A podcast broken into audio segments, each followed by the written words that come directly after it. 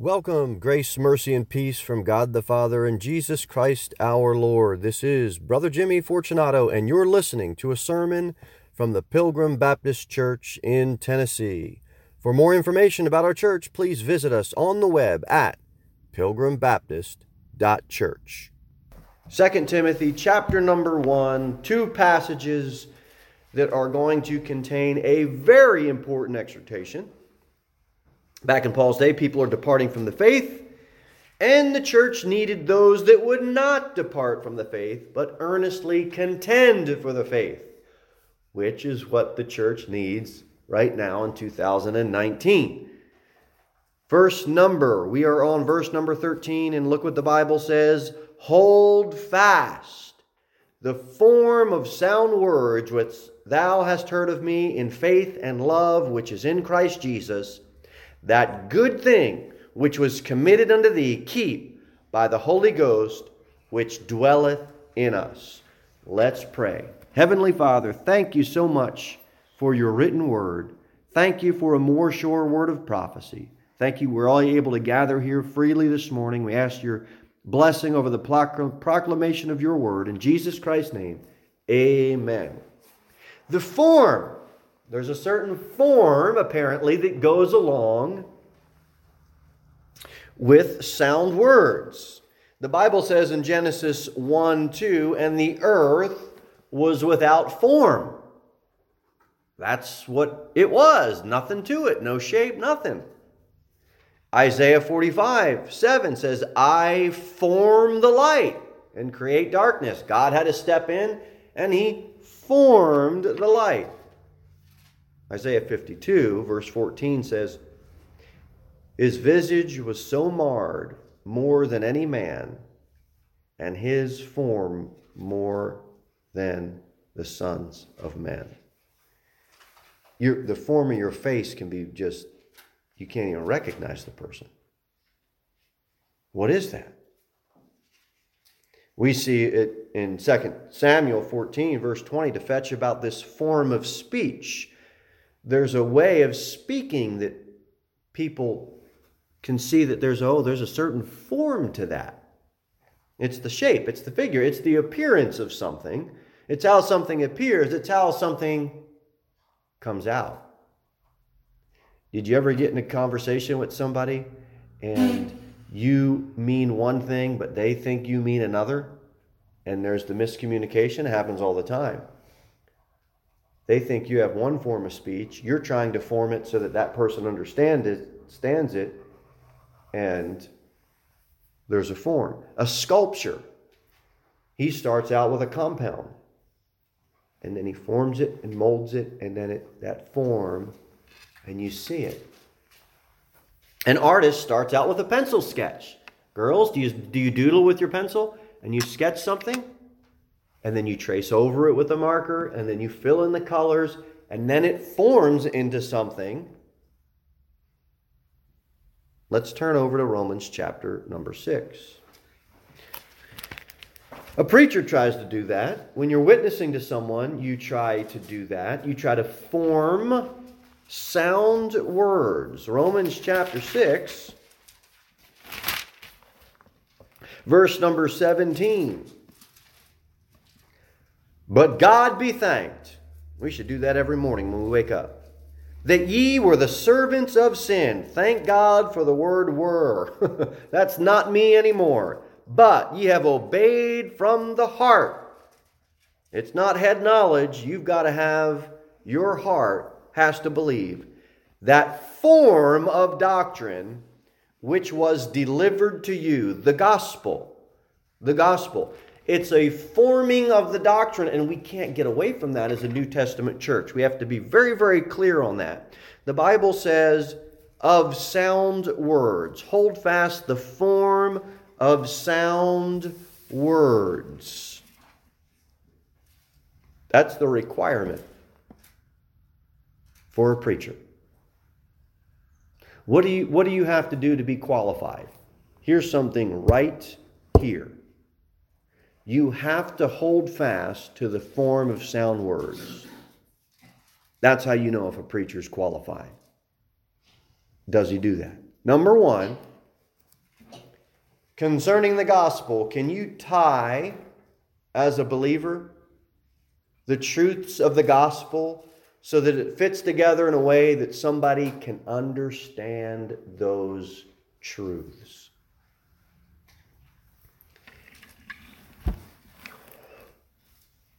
If you, what is the best way for someone to really learn jujitsu?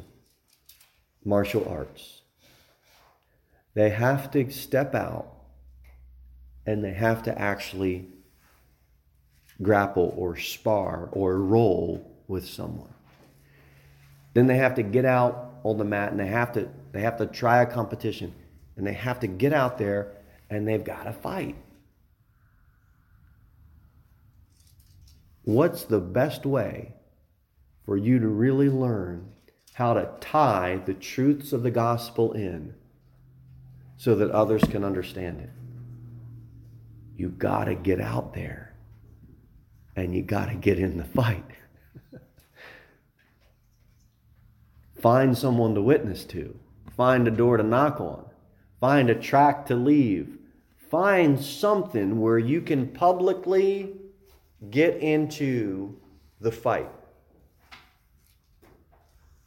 How are you going to hold fast the form of sound words? Number two, you've got to study the Bible yourself on your own. You can't just read books about the Bible. I do that. I'm not against that. I encourage that. That's a great thing to do. You actually have to study the Bible. You have to make sure any books you read, you filter through the Bible, and you want to be careful that the Bible that the books don't influence you more than the Bible. Do you know how to cross reference? Can you tie things in with context? Anytime you see a word in the Bible, find a cross reference for it. Can you do these things? Hold fast the form of sound words. You got to tie the truths together, but you got to be able to study and read the Bible yourself as well. And you know, holding fast the truth of sound words, it will provide a protected flock, and it will provide a guarded group against error. Bible says every word of God is pure. If we change any of the words, if we leave any of the words out, what's going to happen? We're going to lose the form. If you make a sculpture, a sculptor makes a, a form, and you break the arm off, something's wrong with that. What's wrong with that? hold fast the form of sound words, you give up the sound words, and that's when apostasy starts to creep in. Critic says the Bible contains the Word of God. The critic says the Bible expresses the Word of God. How about the Bible is right now the Word of God? How about it is the Word of God? I've got it in my hand. Every word of God is pure. Thy word is true. Thy word is a lamp unto my feet. It is right now, present tense. Hold fast. Hold fast. That's what we're told to do with the form of the sound words. Hold it. Every single falsehood, every single religious error is usually one, an overstatement. Number two, a one sided argument, or number three, a truth that is devoid of all of the other truths. We need a healthy dose of the gospel. Spiritual battle, spiritual warfare, hold fast the form of sound words. When we get out there, we need to stick to the gospel.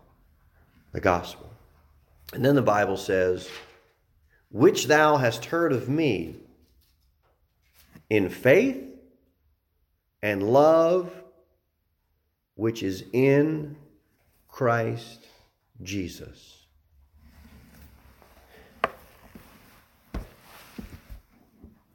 It's not a denominational creed. It's not a dial of prayer. It's not an article of faith. It's not a statement of faith. It's not a covenant. It's not any of those things. And some of those things there's nothing wrong with, besides the repeated prayer. There's nothing wrong with having an article of faith. But if you're trusting in something other than what Jesus Christ did for you, no matter what it is, hey, I formed this. No. The form is in the sound words of the gospel. Have you trusted in what he did for you? It's in, look at it, Christ Jesus, which thou hast heard of me in faith and love, which is in Christ Jesus. You want to find faith? It's in Christ Jesus. You want to find love? In Christ Jesus. What's your best evidence to a lost and dying world? Your best evidence as a, per, as, a, as a Christian. The demonstration of your love and the demonstration of your faith. Why? Because that's what they see. And people do go by what they see. You've got to demonstrate faith in a real way, and you've got to demonstrate love in a real way, not to get saved or not so that someone else gets saved, but that so that somebody else will actually listen to you because they see some type of physical evidence in your life. They will, they do. Why is it that people are okay with them drinking or drugging and doing all that. But they know if a preacher does it or a Christian does it, that's wrong. And it would make big news, you know. Headline, you know, Baptist preacher gets caught at the bar Saturday night, and, you know, drunk D, DWI. It would that'd be big news. That'd make the news. But it happens every Friday, Saturday night, all over. But you, because everybody knows, and the news knows, and the lost and dying world knows, it's right for us, but we know it's wrong for those guys. They know in their heart. So way, the way we live, the way we demonstrate what our faith is in, the way we demonstrate what we love, communicates something to people. Little ones, listen up, pay attention. Eyes on the preacher. You need to know this stuff evidence. I can see what you love. I can see what you have your faith in. You can see what others love. Kids, you know as well as I do that when mom and dad come home,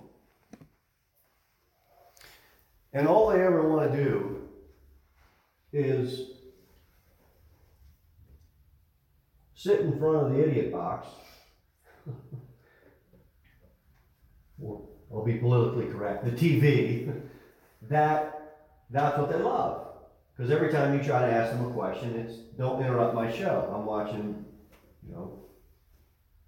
As a child, if you grew up and the only thing your parents paid attention to was that box, you would know that they love that. And they've got their faith in that because it's evidence. You can see that.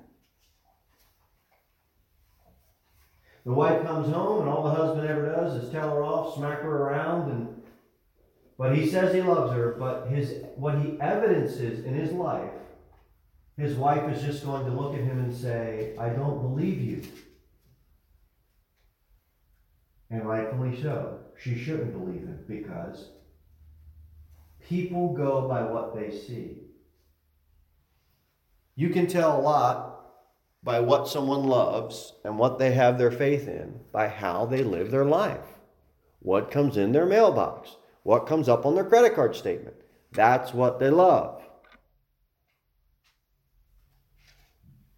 Your best evidence, my best evidence, Christians' best evidence is to live a life of faith and in love that is rightly placed in Jesus Christ. Can you do that? Can you try to do that? I'm going to try harder.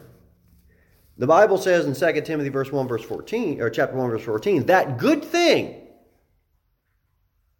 it's that sacred trust in the ministry. Timothy is entrusted with the doctrines of Christ and it was his duty to transmit that truth to others. Oh boy, whoo, I just got this great little and you see the kids come out of their Sunday school lesson and it's so great to see them excited. They've got the little foam thing that they put in water and it turns into a dinosaur or a flower or a sheep or whatever it is. Wow. You can't wait to tell others about that. You got it and you can't wait. Hey, that's a good thing. I like hearing that. I like seeing that. Hold your Bible. Kids, hold your Bible. You've got the Word of God in your hand. Woo! You can tell somebody about that. Look at this. Look what I found. Look, you got to see this. It isn't going to turn into a little sheep, but you can point him to the Good Shepherd. Right? Yeah. And then the Bible says, that good thing which was committed unto thee. What are you committed to? Committed to your job? I hope so. I am. You committed to your family, to your wife, to your kids? I hope so. I am. You committed to your friends? I hope so. You committed to sports or hobbies or cars or gardening or decorating or sewing? All of those things, they're not sinful at all. But are you committed unto those things more than you are committed unto the Savior, the Lord Jesus Christ? That's a question we all have to ask personally. How do you know what you're committed to? What consumes your heart and mind? Objective reality. That is what you are committed to. You're telling me that all I have to do is think about the Lord? Yes. In everything you do, do mightily unto the Lord. In everything you do. It doesn't matter if it's spouse, family, job, gardening, hobbies, sport, what if it gets you off serving God or if it gets you off into a direction where that becomes an idol, then you got to deal with that thing. You got to deal with it. If sports takes me off into now I'm missing church. Now that's all I'm thinking about. Now I don't have time for the kids. Now I don't. Each individual Christian has to deal with that. I mean, you can go on and on every Sunday, you know. These preachers have a sermon against sports, and then it's like, okay, so now what do you do with the people that, you know, decorating is their idol? now now you need a sermon against decorating. And now, what do you do when someone, it, I mean, none of these things are sin. But it's sin when it gets you into a place where God isn't important and it's an idol in your life. I think it's healthy for the boys to run around and play and do sports and all that. But I can also tell you what are the, lar- the, the, the, the largest stadiums that are built are football stadiums and the biggest crowds are drawn on Sunday morning or Sunday night, Sunday afternoon, whenever they have the games. There's also that side too. You've got to deal with that. I'm not going to tell you throwing the pigskins of the devil, but I'm certainly going to encourage you. What are you living for? Who are you living for? You have to deal with that. I dealt with it. It's a struggle. You like something, you enjoy it, you're good at it, you can help other people with it, they like it, they enjoy it. You get satisfaction out of that, right? Does any parent get satisfaction about having their kid run across, you know, the rope in the track race and his chest busts the rope and, you know, they get the photo and it is on face plan all week and it's a great thing, right? Every parent loves that. Nothing wrong with that. Nothing wrong with competition. There's something wrong with idolizing something.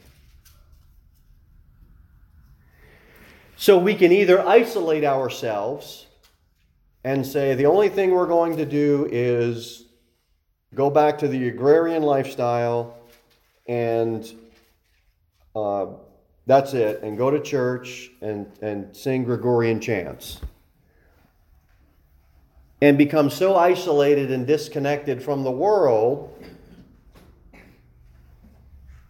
what happens? Well, the same thing's going to happen that happened in the garden. Perfect environment, no sports, nothing going on, and guess what? The agrarian lifestyle, and they blew it. it doesn't matter. You can try to make yourself this spiritual isolationist, but it's not gonna matter. You still are a sinner. Now, how do you balance out all the bad influence that we see around this world? We got to deal with that.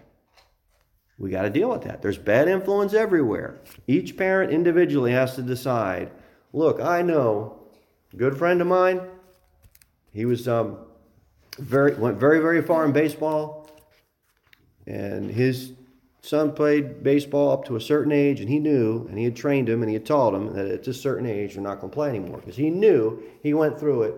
As soon as that high school ball starts, drinking, girls, partying, and then college, more drinking, more girls, more partying, and they throw it at him because you're a big superstar.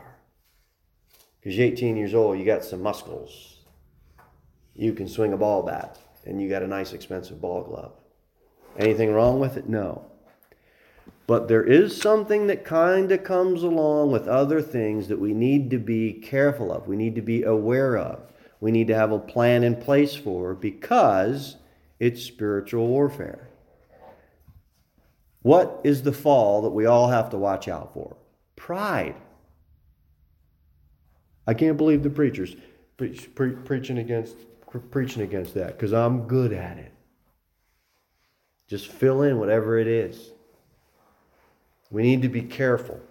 That good thing which was committed unto thee. We like good things.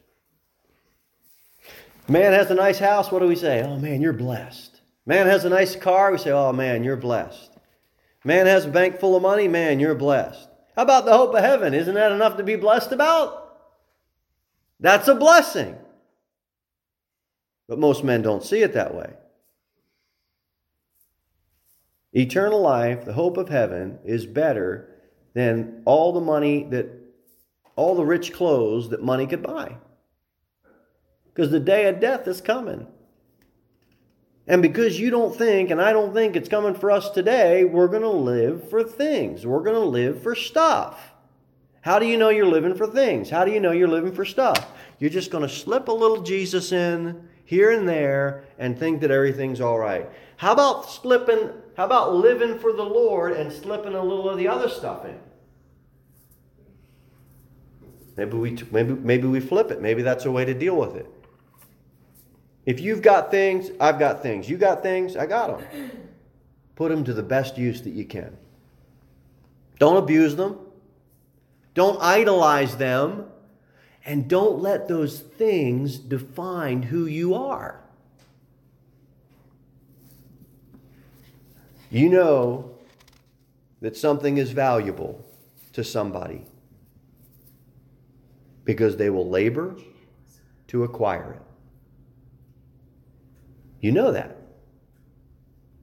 Why do kids have a little bank account or a little thing? They're going to save money because they want to buy, well, it'll be a football, then it'll be a bike, then it'll be a 22, then it'll be a uh, motorbike. Nothing wrong with wanting those things. If it's valuable to you, you work to acquire it. If we say the gospel of Jesus Christ is that valuable, but we don't work to get it out to a lost and dying world, what is really valuable to us? You're saying you're against things. I'm not. I've got them. I work toward them. I try to put them to good use. I fail sometimes. And we all need to put things in perspective so that we don't let those things define who we are. All right. Everybody awake? If you're awake, say, I'm awake. Amen. That good thing which was committed unto thee, keep by the Holy Ghost which dwelleth in us. The Holy Ghost resides in every single believer. You trust the Lord Jesus Christ. Woo! What a great honor that is. God dwelleth in you. That's great. What more comfort do you need? You can really get access. You just you, you just gain access to that. Get your head wrapped around that. Little kids, children, pay attention. You I know it's hard. I know it's hard. If you're saved, a couple of couple of kids here are saved. You lay down at night, you're afraid. It's dark. No matter how many times you tell kids the dark can't hurt you, for some reason, they're afraid of the dark. And it, this is an argument. All, all spouses have arguments. This is one of our arguments. We stopped arguing about this. I let her win. but look, why would you have a kid, put him in a room, put a nightlight in there, and turn the hallway light on and tell him not to be afraid of the dark? Of course, he's going to be afraid of the dark. Turn all the lights out. Just let him grow up in the dark, and he won't be afraid of the dark. And now the kid's got to turn. I need the hallway light on. I need. Now, who's right? Well, it depends who's preaching.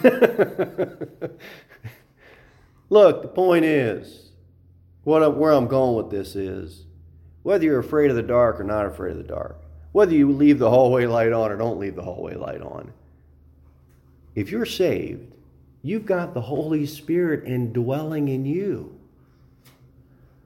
That's all the spiritual comfort you need amidst all of the physical pain, dark, cause mental anguish, right?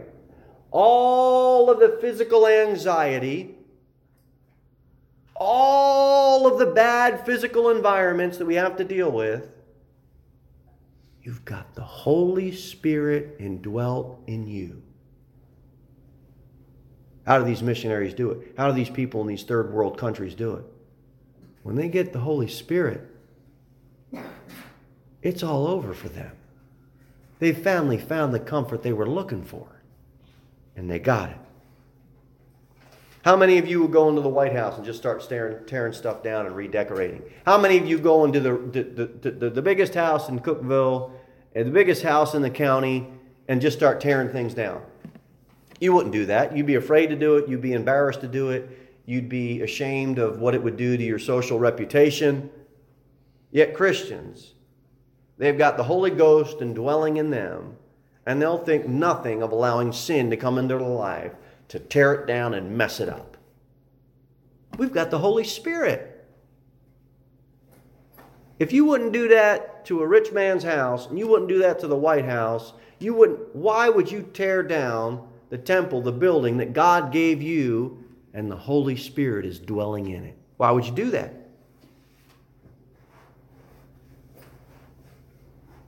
Do you think the richest guy in town would want to go live on the, the west side where the projects are? Do you think he would want to go and, and dwell in one of those houses? He wouldn't. He wouldn't. He's worked too hard. He's got too much life experience and he's got a little bit of patience left, and he ain't spending it there. But the King of Glory decides he's going to come down and dwell in you after he saves you. Wow. That's something to get a hold of. He's rich in mercy, and he dwells inside a poor sinner. What more honor do you want? What more greater comfort can you ask for? Remember, in closing, you and I were dirty before God. He's clean. You and I were unrighteous before God. He's righteous. You and I were defiled sinners who were the definition of uncleanness. That was us. And you know what God did? He stepped down, humbled himself. Admire the humbleness. Died on the cross, shed his blood. Admire his worthiness. Rose from the dead, glory in his power. He's seated at the right hand of God, who hath immortality, dwelling in the light, which no man can approach unto. Why would he dwell in the darkness of your black heart and in my black heart? Answer He won't. That's why He gives you a new heart and He makes you a new creature. And you find your worth in Him, and I find my worth in Him. And praise God, He dwells in us, real holiness, real comfort. What was filthy is now clean. What is dark is now filled with the light of the world. Praise his name. That's something to get excited about. Would you bow with me, please? Thank you, Father God, for your word. Thanks again that we can gather here to hear preaching. We can enjoy this building. It's a real blessing. Lord, we ask we really get a hold of. Hold fast to sound words. Let's get the gospel out to someone that needs it this week. In Jesus Christ's name, amen. Amen. Thanks a bunch for listening. For more information about Pilgrim Baptist Church, be sure to visit us online at pilgrimbaptist.church, where you can also send me a personal message or learn more about joining us for a church service. And remember, Christ is all.